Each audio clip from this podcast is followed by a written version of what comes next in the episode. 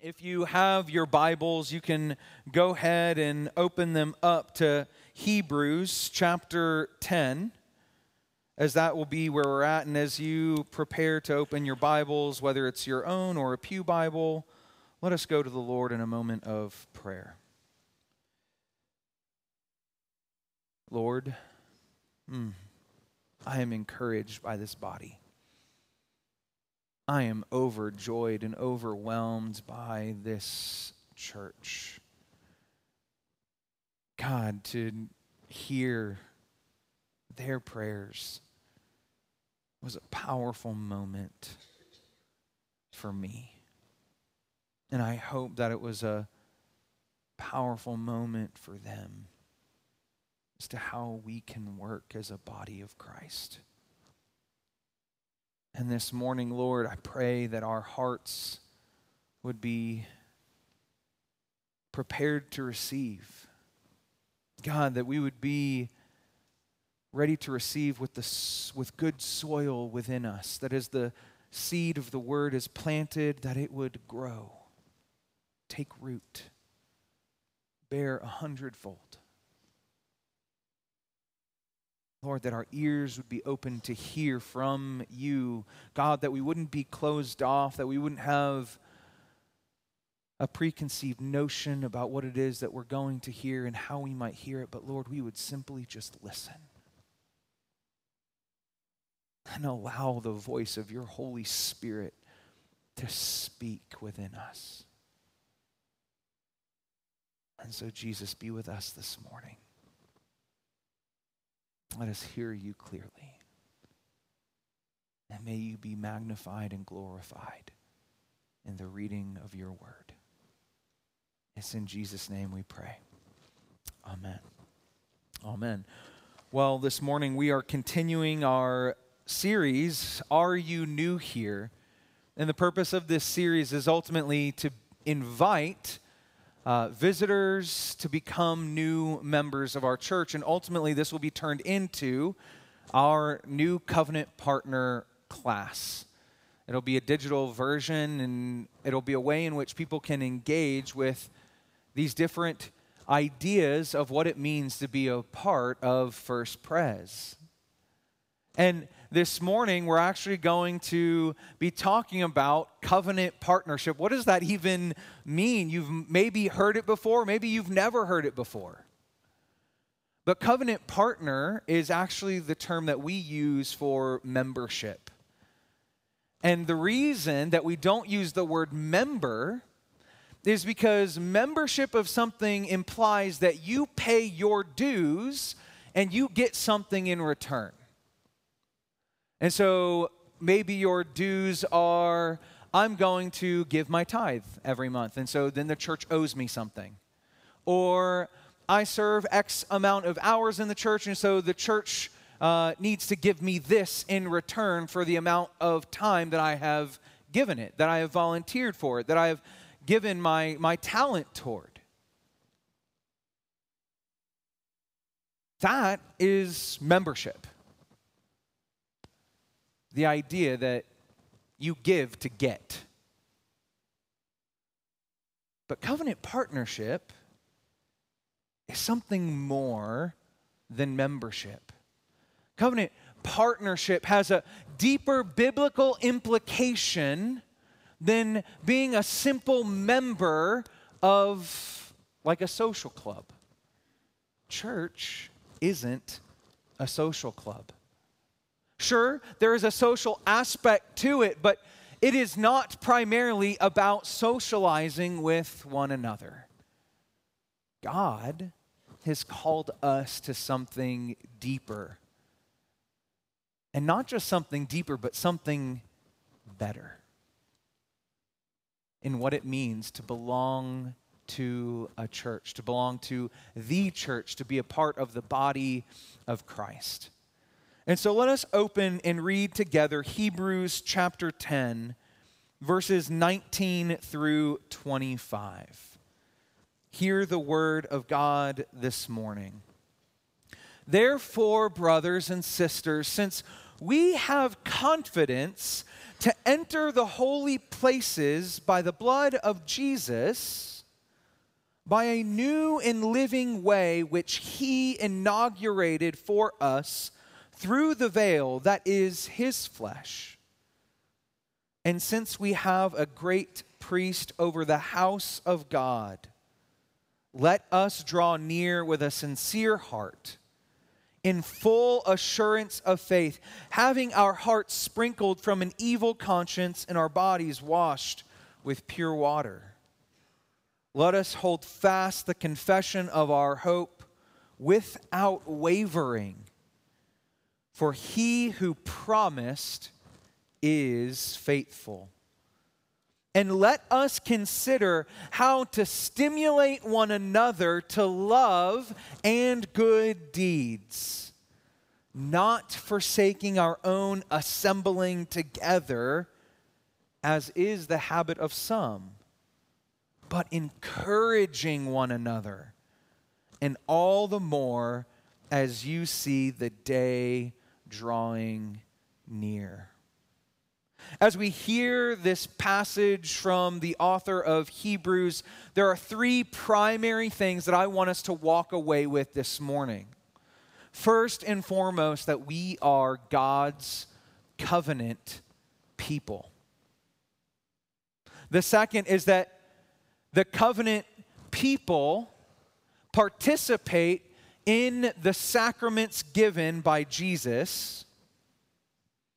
And lastly, then that means that we all then participate in covenant partnership with one another. And so let's first look at the very beginning of this passage in Hebrews 10, first verses 19 and 20. It says, Therefore, brothers and sisters, since we have confidence to enter the holy places by the blood of Jesus, by a new and living way which he inaugurated for us through the veil that is his flesh. Well, first and foremost, we've heard it before, but anytime we see the word therefore, we know that it is because of something that came before it. That because of what was said before, therefore, we can do this. Well, what is the this? It is that we can have confidence entering into the holy places by the blood of Jesus. So, what is the therefore? Well, in chapter 10, 1 through 18, the author is telling us about the sacrifice that Christ made as the high priest, the final sacrifice of himself, that he would be the perfect sacrifice that would wash away sin forever and ever and that through his offering on the cross that he has invited every single one of us who would call upon his name and believe to be justified and then sanctified in him and through him. Oftentimes, the way that we refer to this offering that Jesus made is that it is the new covenant.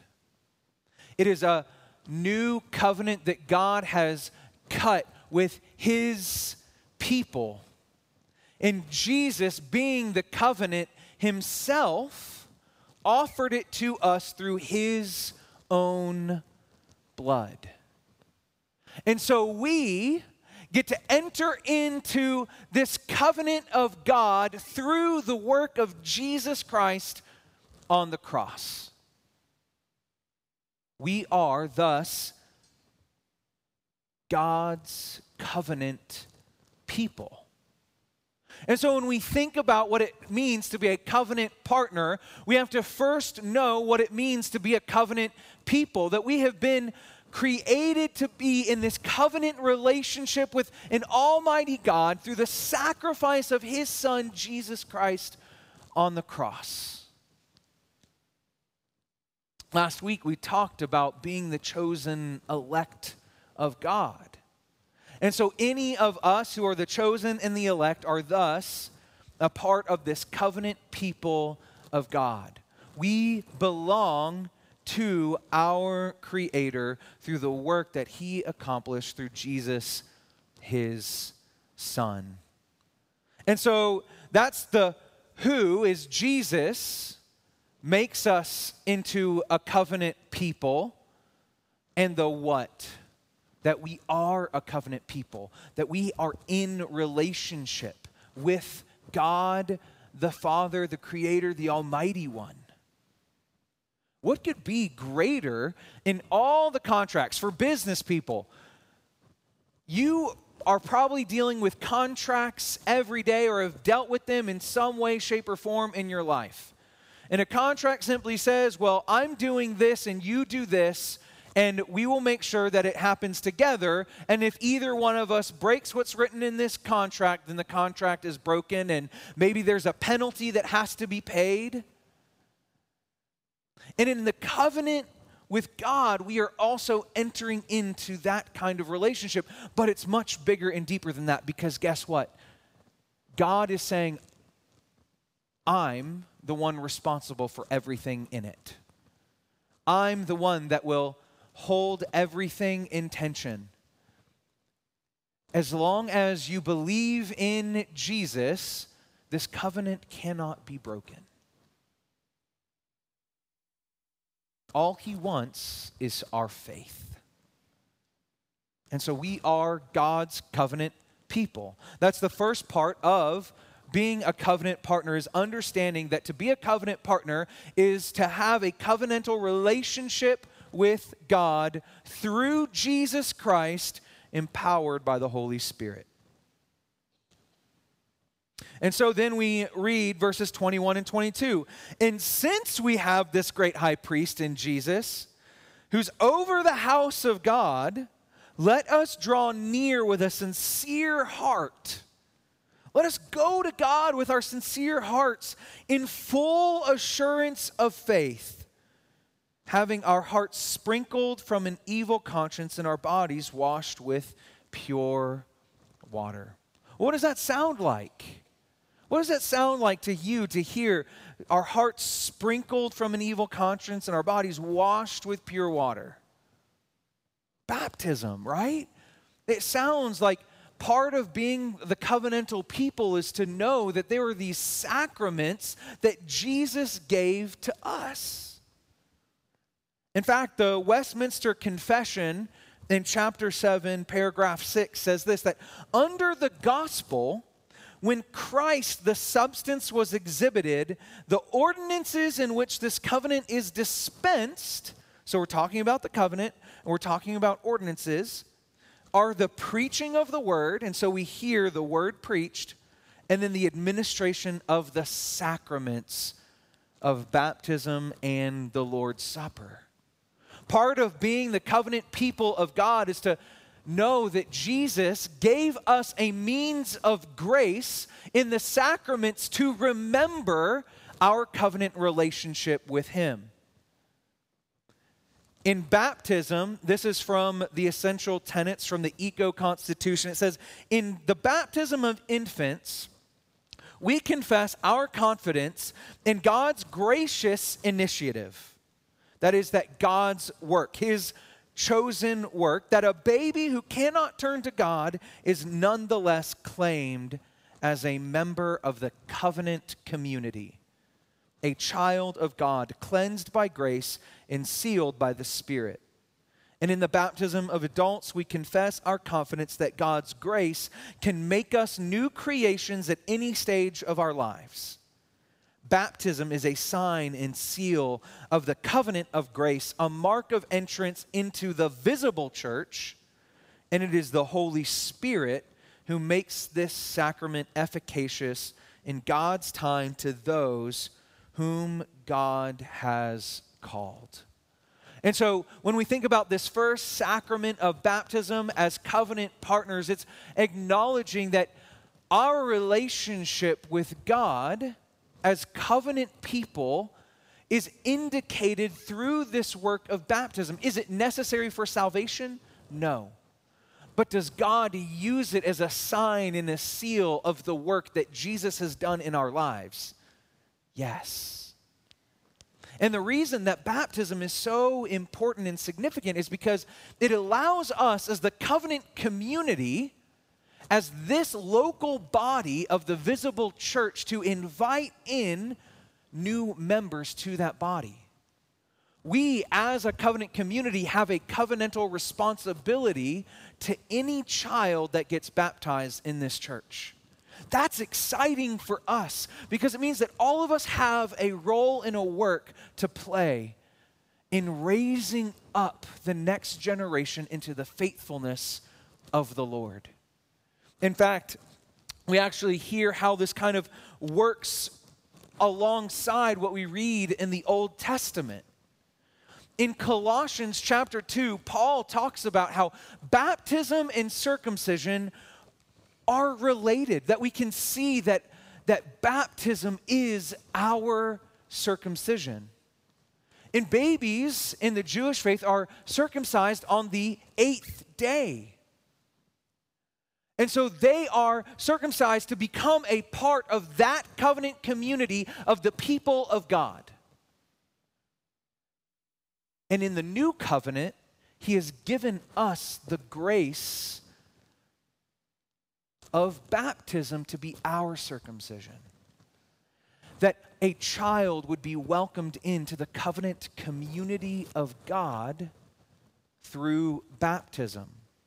And as such, we're told in Deuteronomy chapter 6, verses 1 and 2 Now, this is the commandment, the statutes and the judgments which Yahweh your God has commanded me to teach you. And this is Moses speaking, that you might do it in the land where you are going to possess it, so that you and your son and your grandson might fear Yahweh your God. To keep all his statutes and his commandments, which I am commanding you all the days of your life, and that your days may be prolonged. What's implied in that passage is that we are teaching that next generation, those that have been invited into covenant community, we're teaching them and showing them the ways of God, the commands of God, to not just know them, but to obey them, to live into this covenant community in relationship. And so, not only were we given baptism, but we were also given the Lord's Supper. It also says in our ECO constitution that in the Lord's Supper, we confess. And so taking the Lord's Supper is actually an act of confession that as we eat the bread and share one cup, the Spirit unites us to the ascended Christ so that his resurrection life may nourish, strengthen, and transform us. I actually love how Paul talks about this in his letter to the Corinthians. Uh, in 1 Corinthians chapter 11, Paul talks about the Lord's Supper. In fact, anytime that we participate in the Lord's Supper together here, you have heard Paul's words in his letter to the Corinthians because the words of institution that I use are Paul's words. But after the words of institution, Paul then says this. He says that for you in eating, each one takes his own supper first, and one is hungry and another is drunk. He's starting to say, okay, this is how I have told you that you should be participating in communion, but some of you are using it in another way. For do you not have houses in which to eat and to drink? Or, you or do you despise the church of God and shame those who have nothing? What shall I say to you? Shall I praise you? In this I will not praise you. For I received from the Lord that which I also delivered to you that the Lord Jesus, on the night in which he was being betrayed, took the bread. And when he had given thanks, he broke it. And he said, This is my body, which is for you. Do this in remembrance of me. In the same way, he took the cup also after supper, and he said, This is the cup of the new covenant in my blood. Do this as often as you drink it in remembrance of me. For as often as you eat this bread and you drink this cup, you proclaim the death of the Lord until he comes. And then here's what he says Therefore, whoever eats the bread or drinks the cup of the Lord in an unworthy manner shall be guilty of the body and the blood of the Lord. But a man must test himself, and in doing so, he is to eat of the bread and drink of the cup. So, what is Paul saying? He's saying, rem- reminding ourselves that this is an opportunity of confession. It's an opportunity to come, that when we come to the Lord's table, to this sacrament that Jesus gave us, it's an opportunity to examine ourselves. Lord, is there anything in me that I need to confess? Is, the, is there any sin that, that I am beholden to? Is there any pride, any arrogance? Is there any greed? Lord, have I done anything in offense to you? And if so, Lord, let me repent now. Because I am about to come forth to the table of the Lord and to partake in the elements that Jesus instituted on my behalf. Because this is an opportunity not just for examine, but for self transformation. It's an opportunity to come to the table of the Lord, to not just be nourished by Him, to be strengthened by Him, but to be transformed by Him. The Lord's Supper then is a sacrament of transformation. Again, it's an act of grace toward us, God's covenant people. And so, what are these last things now? So we, we have heard how or what and who makes us into a covenant people. We are reminded how we are a covenant people through baptism and the Lord's Supper. But lastly, what does it mean to be in covenant partnership with each other? And so the author of Hebrews says this in 23 through 25 Let us hold fast the confession of our hope without wavering, for he who promised is faithful. And let us consider how to stimulate one another to love and good deeds, not forsaking our own assembling together, as is the habit of some, but encouraging one another, and all the more as you see the day drawing near. First and foremost, did you notice how in greeting time this morning I invited you to encourage somebody? I invited you to just give them a little bit of encouragement, and hopefully, you received encouragement in return. Because part of our responsibility of being a covenant people in covenant partnership, covenant commitment to one another, is that we are encouraging each other in the midst of everything that is going on in our lives, we need words of encouragement. We need to hear how we can be pushed forward in our relationship with God, in our relationship with Jesus, in our relationship with the Holy Spirit. In fact, in uh, Acts, we see how this has happened in the early church. In Acts chapter 2, verse 42, it says, and the church were continually devoting themselves to the apostles' teaching, to fellowship, to the breaking of bread, and to the prayers. There was an intentionality that the early church had about what it meant to be God's new covenant people to live and breathe as one. In fact, the text continues that those who had believed were together and they had all things in common. They shared among one another. There was none who was found in need or lacking anything. Every person had what they needed at the time that they needed it because the covenant community surrounded them. That is a beautiful picture of how God wants us as the church to be in partnership with one another. Again, it is not simply about being a member of a church. I'm giving something to get something. No, it's something deeper. It's about being committed to each other in a manner that is worthy of Jesus that is worthy of the sacrifice that he made for us on our behalf on that cross.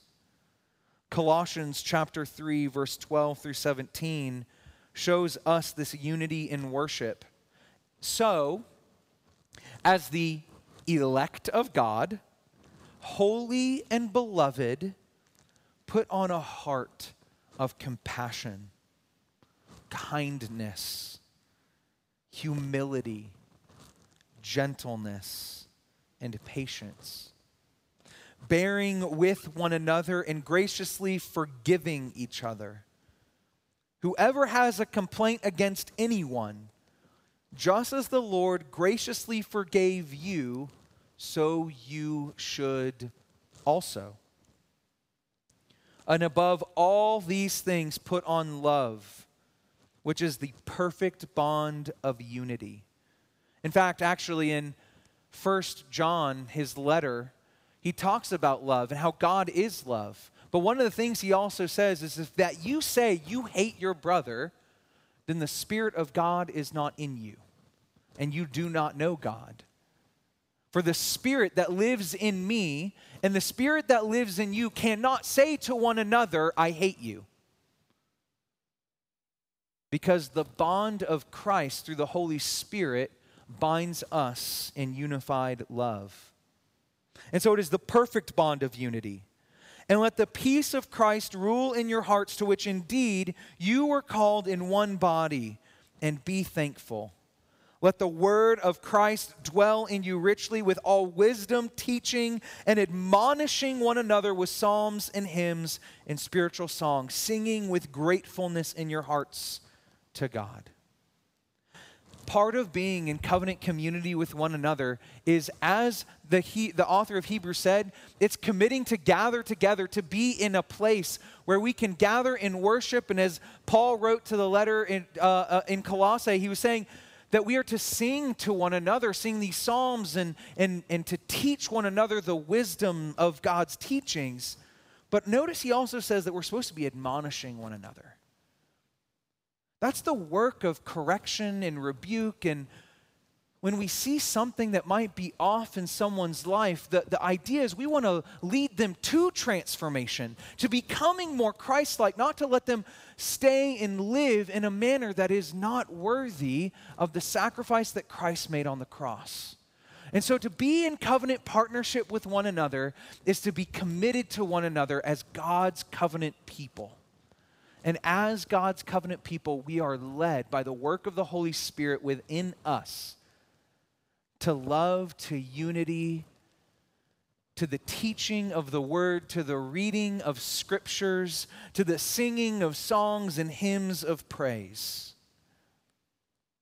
It is saying, I am willing to commit to you because God first committed to me. Let's pray.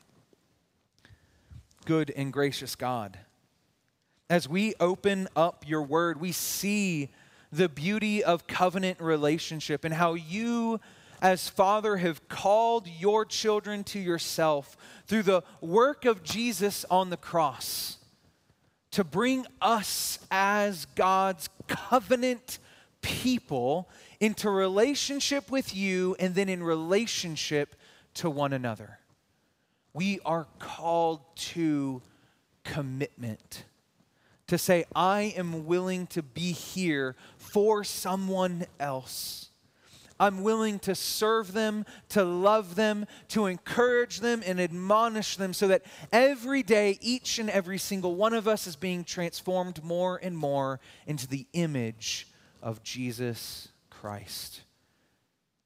And so, Lord, allow your Holy Spirit to work in us as a church as a covenant people in covenant partnership to one another, that we may become like you. It's in Christ's name we pray. Amen.